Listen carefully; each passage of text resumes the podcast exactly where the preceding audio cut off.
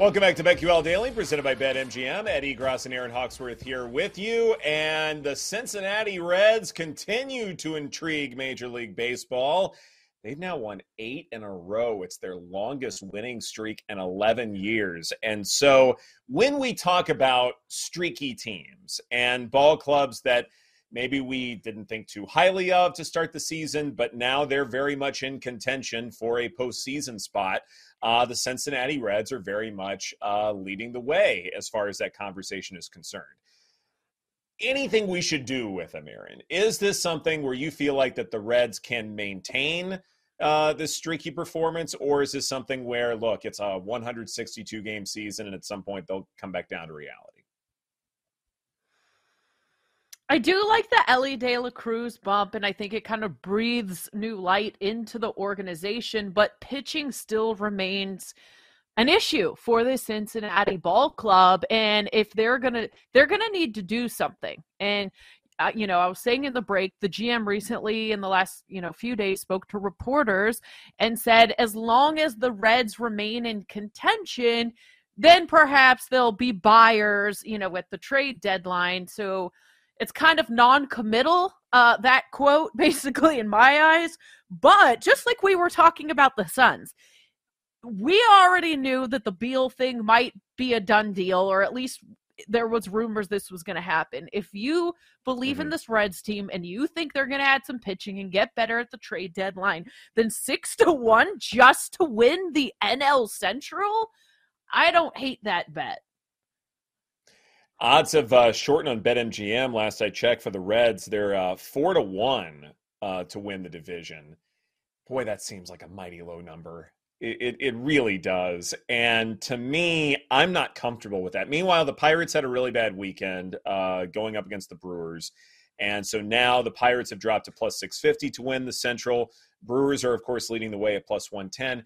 One of the things that I did when thinking about these streaky ball clubs, whether you're talking about the Reds or the Giants or the Cubs, is this idea of third order wins. So, what the heck is a third order win?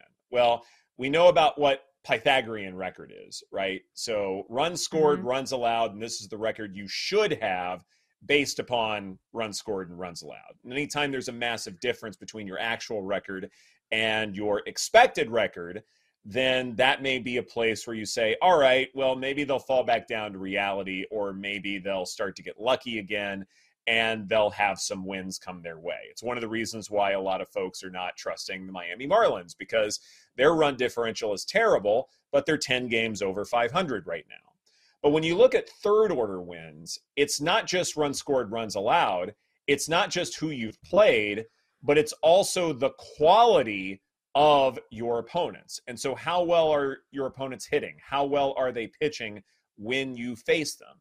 And third order wins include all of that information. And then you get a better idea of which records are genuine and which ones are fraudulent. And when you look at the order of third order wins for the National League Central, the Reds are in last place. They have not played up to the quality of competition that you would expect from a team that has won eight straight. They they've faced teams uh, at a good time for them, and you know the call ups help and all of that. But uh, their third order win record is 31 and 40, 32 and 40, something like that. And they're trailing everybody in the division. But guess who's number one?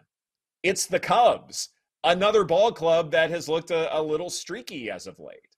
And so to me, hmm. even though those odds are mighty similar, four to one versus plus 425 to win the division at BetMGM, those third order wins would suggest that the Cubs are perhaps a better value play right now, Erin. Wow. So are you implying that the Reds are frauds, Ed? frauds might be a strong word. I don't know if I'd go that far. I'd say I'd say they're still on an uptick. I'd say they're they're not quite. There's room they're, they're for growth, or the are they going to fall there's off room for cliff? Growth. Yeah, there, there's okay. more room for growth available to them. Another thing too is if you're looking at say strength of schedule for the remainder of the season, uh, the Reds are in the middle of the pack. The the schedule they're the opponents that they have remaining, their overall record is 500 or 501. The Cubs, they're fourth from the bottom uh, in terms of easiest. Or, or mm. let me rephrase that. Uh, the fourth easiest schedule remaining in Major League Baseball belongs to the Chicago Cubs with a combined record of 487. So the Cubs get to face easier competition. They have a better third order record. I look okay. at the Cubs and say that they are a much better value play for a variety of reasons. I like it. And at least where I'm looking, they have very similar odds to the Reds as well. Mm-hmm. Um, in terms of like, if you're just going to say, hey, I'm going to bet on the team that has the most value because I believe this is pretty wide open. I mean, you're not mm-hmm. getting much of a difference between the Reds and the Cubs. And with the argument you just laid out, the Cubs make more sense here. And the Cubs aren't garnering as much attention as the Reds right now. It, it, does feel like that a lot of folks may be jumping on the Reds bandwagon just because the iron is hot. But look, it's a 162 game season. At some point, you know, things come back down to reality. The question is, do you think this is sustainable? And look, it's a young ball club. You know, Elly De La Cruz, great baseball player, but it's going to take some time for everybody to come into their own. And pitching is still a big question. And you don't know if the Reds are going to, you know, look at the rest of the season and say, you know what, we're going to be buyers. Now, there, there may not be a whole lot to buy other than relief pitching at the trade deadline. But I still look at this and go, the, the Brewers are the head of the class right now. That should be fine. But I think the Cubs can very much uh, remain in contention. And as far as yeah. you know, the rest of these teams go, yeah, you know, they're not really moving the needle for me too much anymore. I mean, you know, the Cardinals uh, look to be falling apart. Pirates had a rough go of things. Why not go after the Cubs? Like Are you worried that I the like Cubs it. trade people at the deadline though? Like Stroman is tweeting that they won't negotiate a new mm-hmm. contract. Bellinger's on a one year deal. Even if they're hanging around, right. are you worried there's a chance they trade those two guys specifically? Because if they trade Stroman, that leaves Justin Steele and Kyle Hendricks and Jameson Taillon. Like that's not great. Uh, no, it's not, and, and and that does that that is an important point. But uh, you know, what is the market? I, I, this trade deadline is going to be really interesting because you've got a lot of buyers and not many sellers. So yeah, if they if they trade away Stroman, then they're going to get you know an absolute haul. The question is, do they feel like they need to do that? Because they could very well be in contention for this division. I mean, it, it does feel like if they do that, then that's sort of waving the white flag. And I don't know if that's necessary. So I guess it's, you know, these next few weeks are going to be really important as far as figuring that out. But I wonder, I mean, what do you think, Jake? Like, if if the Cubs are not going to be trading Stroman, you know, the Cody Bellinger thing, like, you know, that doesn't matter to me as much. But eh, I mean, these next few weeks matter a great deal, and I don't know.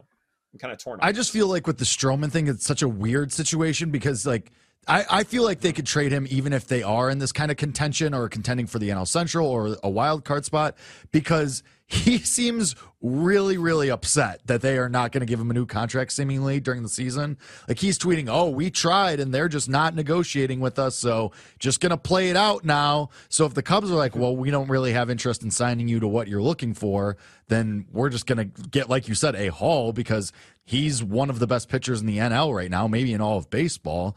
So if they're not going to pay him and he's tweeting, Hey, get me out of here, basically, and they might say, okay, well, see you later. We'll trade you, get back a bunch of prospects, and still try to see the, this thing through, and maybe still win the NL Central with what we have without you. Which again, I don't really believe in because that rotation, yikes. But mm-hmm. maybe I'm the idiot.